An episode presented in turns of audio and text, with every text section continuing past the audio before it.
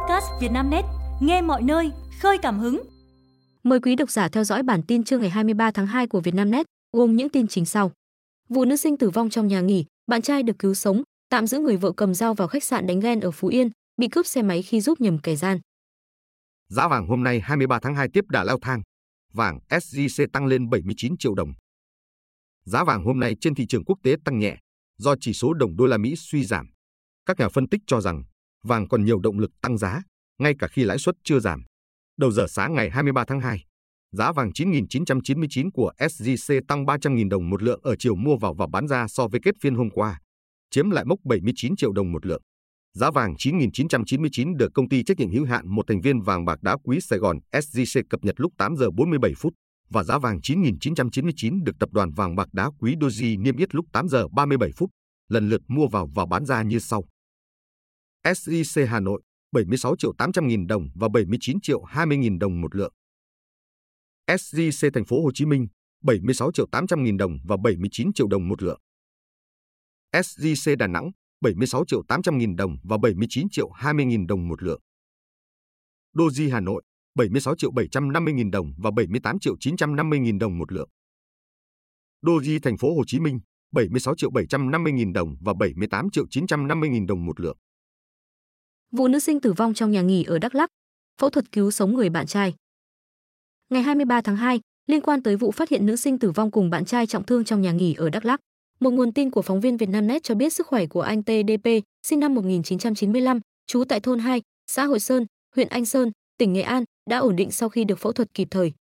Theo thông tin từ bệnh viện đa khoa vùng Tây Nguyên, anh P bị 3 vết thương nặng do dao đâm, ca phẫu thuật kéo dài 2 giờ đồng hồ. Sau khi phẫu thuật, anh P được chuyển xuống khoa ngoại tiếp tục điều trị. Hiện sức khỏe của anh P đã ổn định, đại diện bệnh viện đa khoa vùng Tây Nguyên cho hay. Trước đó, khoảng 12 giờ trưa ngày 22 tháng 2, ông Nguyễn Tất Hát, sinh năm 1967, chủ nhà nghỉ sản phẩm ở xã Ia Riêng, huyện MDZAK, bất ngờ phát hiện anh TDP và chị TNIN, sinh năm 2006, chú thôn 3, xã IAMLAI, huyện MDZAK, có nhiều vết thương trên người. Ngay sau đó, công an xã Ia Riêng đã đưa hai người đi cấp cứu tại bệnh viện huyện MDZAK. Tuy nhiên, chị N đã tử vong, còn anh P chuyển đi cấp cứu ở bệnh viện đa khoa vùng Tây Nguyên. Theo chủ tịch Ủy ban nhân dân xã Ia Riêng Phạm Vĩnh Hồng, hai người trên có quan hệ tình cảm, chị N đang là học sinh lớp 12 của một trường trung học phổ thông trên địa bàn huyện MDZAK. Tạm giữ người vừa cầm dao vào khách sạn đánh ghen ở Phú Yên. Ngày 23 tháng 2, Công an thành phố Tuy Hòa, Phú Yên đang tạm giữ hình sự đối với bà NTT, 35 tuổi, để điều tra việc người phụ nữ này cầm dao tấn công chồng và nhân tình của chồng, khiến cả hai bị thương. Cơ quan điều tra đã ra quyết định trưng cầu Trung tâm Pháp y tỉnh Phú Yên, giám định tỷ lệ thương tích nạn nhân để có căn cứ xử lý hình sự bà T về hành vi cố ý gây thương tích. Theo điều tra ban đầu, bà T kết hôn với ông H, sống ở Phú Yên. Gần đây, bà nghi chồng ngoại tình nên theo dõi. Trưa ngày 21 tháng 2, bà hay tin chồng đưa người tình vào khách sạn trên đường Nguyễn Du, phường 7, nên liền mang theo dao tới thuê phòng ở đó. Khi phát hiện chồng và nhân tình ở trong một phòng khách sạn, bà T đã cầm dao truy sát. Người chồng và nhân tình bị bà đâm bị thương, phải nhập viện. Sau khi được điều trị, hai nạn nhân đã qua cơn nguy kịch, đang được chăm sóc tại bệnh viện. Công an đã khám nghiệm hiện trường, thu giữ con dao được dùng gây án và làm việc với những người liên quan. Được biết, bà T là phó chủ tịch hội phụ nữ của một phường ở thị xã Đông Hòa, còn chồng là phó hiệu trưởng một trường tiểu học ở phường Ngoại Hiệp Nam. Hai vợ chồng đều là đảng viên. Bị cướp xe máy khi giúp nhầm kẻ gian. Hôm nay, ngày 23 tháng 2, theo thông tin từ công an xã CUR Đăng, huyện Cư MGAR, tỉnh Đắk Lắk, đơn vị đang làm rõ thông tin, người dân trình báo bị mất xe máy khi giúp nhầm kẻ gian. Thông tin ban đầu, vào ngày 18 tháng 2, anh Cờ So Trương, 32 tuổi, ngụ tỉnh Gia Lai, cùng hai người thân chạy xe máy rời quê Gia Lai vào thành phố Hồ Chí Minh làm việc. Khi đến tuyến đường tránh Buôn Hồ, thuộc địa bàn huyện Cư MGAR, tỉnh Đắk Lắk, anh Siêu Khanh, 36 tuổi, người thân của anh Cờ So Trương, phát hiện nam thanh niên lạ mặt dắt xe máy biển kiểm soát 61G137.687 lên dốc cao. Lúc này, anh Siêu khen dừng lại để giúp nam thanh niên dắt xe lên dốc, còn thanh niên kia điều khiển xe máy biển kiểm soát 81N122.353 của anh Siêu khen. Được một lúc, bất ngờ thanh niên lạ dồ ga bỏ chạy. Lúc này anh Siêu khen chi hô bị cướp xe, còn anh Cờ So Trương đuổi theo kẻ gian nhưng không kịp. Theo anh Cờ So Trương, thời điểm xảy ra vụ việc, trên yên xe máy 81N1 chở theo vali có chứa tài sản trị giá hơn 10 triệu đồng. Tàu cá bị đâm chìm trên biển, một người tử vong, hai người mất tích. Sáng ngày 23 tháng 2, Ủy ban nhân dân thành phố Quảng Ngãi, tỉnh Quảng Ngãi cho biết, vừa xảy ra vụ va chạm giữa tàu cá và tàu vận tải, khiến một người tử vong, hai người mất tích. Theo đó, lúc 6 giờ 30 phút cùng ngày, trong lúc hành nghề trên vùng biển Quảng Ngãi, tàu cá số hiệu QNG111.26 tiến sĩ do ông Nguyễn Đảm, sinh năm 1978, ngụ xã Tịnh Kỳ, thành phố Quảng Ngãi, tỉnh Quảng Ngãi, làm chủ tàu, có 8 lao động, xảy ra va chạm với tàu vận tải Trung Thắng 568 của công ty cổ phần dịch vụ thương mại và xây dựng Minh Long. Vị trí va chạm tại tọa độ 15 độ 1698E, 108 độ 58N. Vụ va chạm khiến tàu cá của ông Đạm bị chìm. Chín lao động trên thuyền lao xuống biển. May mắn sau khi vụ việc diễn ra, một tàu gần đó phát hiện, tiếp cận và cứu 7 ngư dân đưa về bờ. Hai ngư dân còn lại mất tích. Sau khi đưa ngư dân vào bờ, lực lượng chức năng đã đưa nạn nhân đến bệnh viện đa khoa tỉnh Quảng Ngãi cấp cứu. Vì vết thương quá nặng, ngư dân NTP, 42 tuổi, xã Tịnh Kỳ đã tử vong.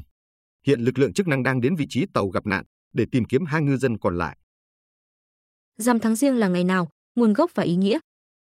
Rằm tháng riêng âm lịch hay còn gọi Tết Nguyên Tiêu là một ngày lễ quan trọng theo quan niệm của người Việt. Rằm tháng riêng diễn ra từ giữa đêm 14, đêm trước trăng rằm đến hết ngày 15, đêm trăng rằm của tháng riêng âm lịch. Năm nay, rằm tháng riêng trùng ngày thứ bảy, 24 tháng 2 năm 2024, dương lịch. Về nguồn gốc của rằm tháng riêng, Tết Nguyên Tiêu, dân gian có nhiều giải thích. Có truyền thuyết cho rằng Tết Nguyên Tiêu bắt nguồn từ việc đồng áng trong dân gian. Sau ngày rằm tháng riêng hàng năm, công việc cày bừa của vụ chiêm sẽ bắt đầu. Bà con nông dân ở các nơi đều khẩn trương chuẩn bị cho công việc đồng áng. Trước khi xuống đồng, họ làm lễ để tỏ lòng nhớ ơn tổ tiên, cầu cho mưa thuận gió hòa, mùa màng bội thu. Trong khi đó, theo tiến sĩ Trần Long, giảng viên khoa văn hóa học, trường Đại học Khoa học Xã hội và Nhân văn, Đại học Quốc gia Thành phố Hồ Chí Minh, Tết Nguyên Tiêu ở Việt Nam có nguồn gốc từ Trung Quốc. Người Việt cúng rằm tháng riêng vào ngày 15 tháng 1 âm lịch, trùng ngày Tết Nguyên Tiêu của Trung Quốc. Theo tiến sĩ, hiện có nhiều tài liệu và câu chuyện viết về nguồn gốc Tết Nguyên Tiêu được lưu truyền. Nhưng theo ông, câu chuyện được kể và lưu truyền nhiều nhất về ngày này là chuyện con thiên nga của thiên đình bay xuống hạ giới, bị thợ săn bắn chết. Nghe tin, Ngọc Hoàng nổi giận, sai quân đến ngày rằm tháng riêng phóng hỏa, thiêu trụi mọi thứ ở trần gian. May có một vị thần thiên triều thương dân, xuống hạ giới chỉ cách để dân thoát nạn. Vị quan này hướng dẫn các nhà treo đèn lồng màu đỏ trước cửa nhà. Ngọc Hoàng trên trời nhìn xuống thấy màu đỏ, tưởng hạ giới bị phóng hỏa.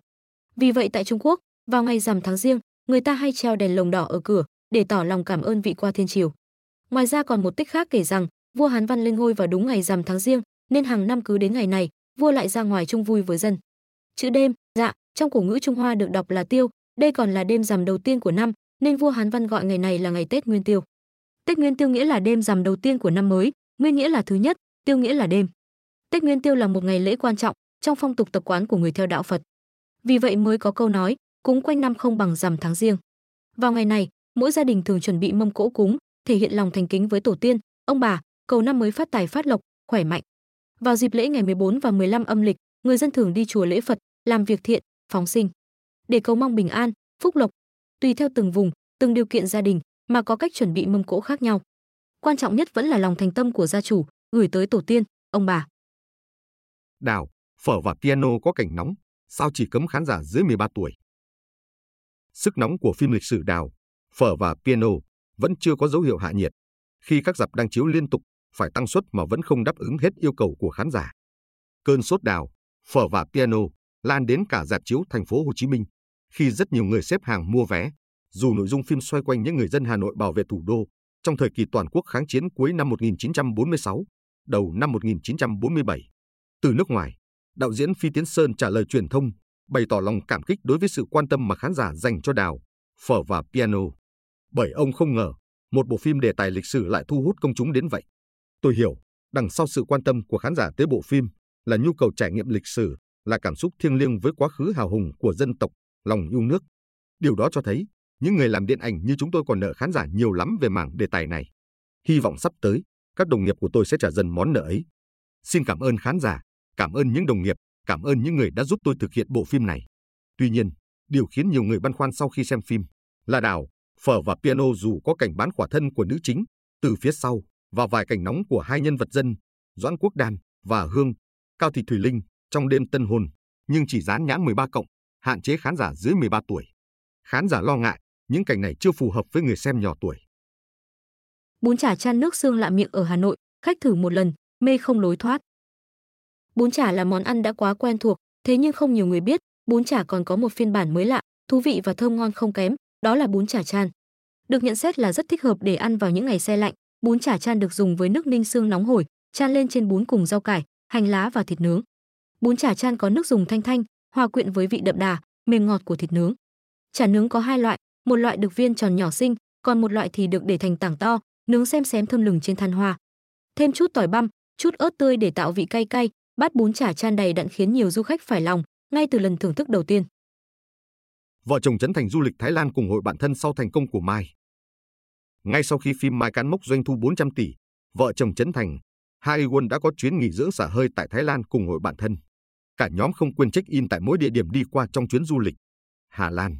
Trên trang cá nhân, MC Trấn Thành đăng loạt ảnh du lịch Thái Lan cùng Harry Won, Uyển Ân và nhiều người bạn thân gồm Trương Quỳnh Anh, Ali Hoàng Dương. Cả nhóm đã có thời gian chơi vui vẻ tại xứ sở Chùa Vàng. Một địa điểm chấn Thành và những người bạn không thể bỏ qua, đó là chùa Wat Aran, một trong những ngôi chùa nổi tiếng nhất với khách du lịch ở Bangkok, Thái Lan. Vợ chồng Dẫn Thành cùng hội bạn thân đã thuê trang phục truyền thống của Thái Lan để ghi lại những hình ảnh, clip đẹp tại địa điểm du lịch nổi tiếng của nước này. Bên cạnh việc chụp ảnh, thưởng thức những món ăn ngon, Trấn Thành và hội bạn rủ nhau tham gia nhiều trò chơi vận động. Ngoài ra, hoạt động mua sắm là điều không thể thiếu với nhóm của đạo diễn phim Mai khi du lịch tại Thái Lan. Trấn Thành cùng hội bạn thân thường xuyên có những chuyến du lịch xả hơi ngắn ngày sau khi hoàn thành công việc. Trong và sau mỗi chuyến đi, nhóm bạn lại có nhiều bức hình vui vẻ, khiến người hâm mộ thích thú. Tàu vũ trụ Mỹ trở lại mặt trăng sau hơn nửa thế kỷ.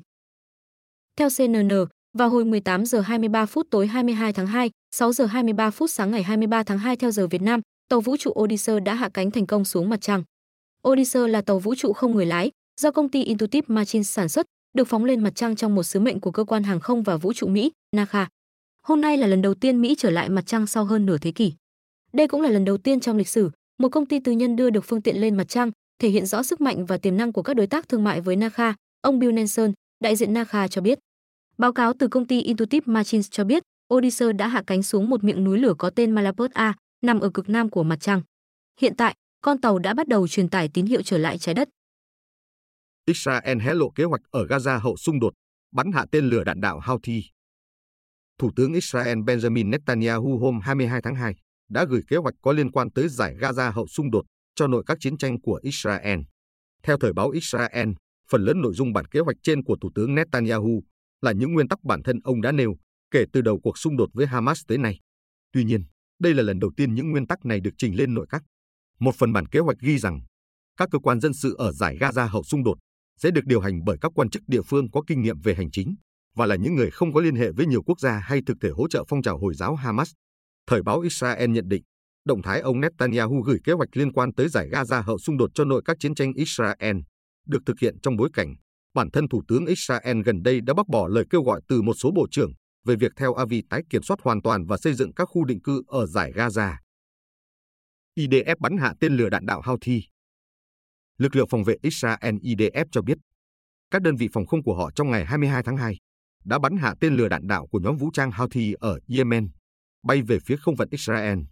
Dạng sáng ngày 22 tháng 2, hệ thống phòng không Arrow phát hiện một tên lửa đạn đạo tầm xa, được phóng từ hướng đông nam, hướng về phía không phận Israel. Hệ thống Arrow đã theo dõi hướng di chuyển của tên lửa và bắn hạ nó trên biển đỏ trước khi kịp xâm nhập lãnh thổ Israel.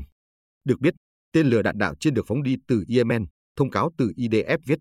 Nhóm Houthi sau đó nhận trách nhiệm cho vụ tấn công trên, đồng thời tuyên bố đã phóng một số tên lửa đạn đạo và máy bay không người lái vào thành phố Eilat ở miền nam Israel. Quý độc giả vừa nghe bản tin podcast thời sự tổng hợp trưa ngày 23 tháng 2 của Vietnamnet, được thể hiện qua giọng đọc AI của VB. Bản tin được phát sóng hàng ngày lúc 12 giờ trưa. Mời quý vị và các bạn chú ý theo dõi.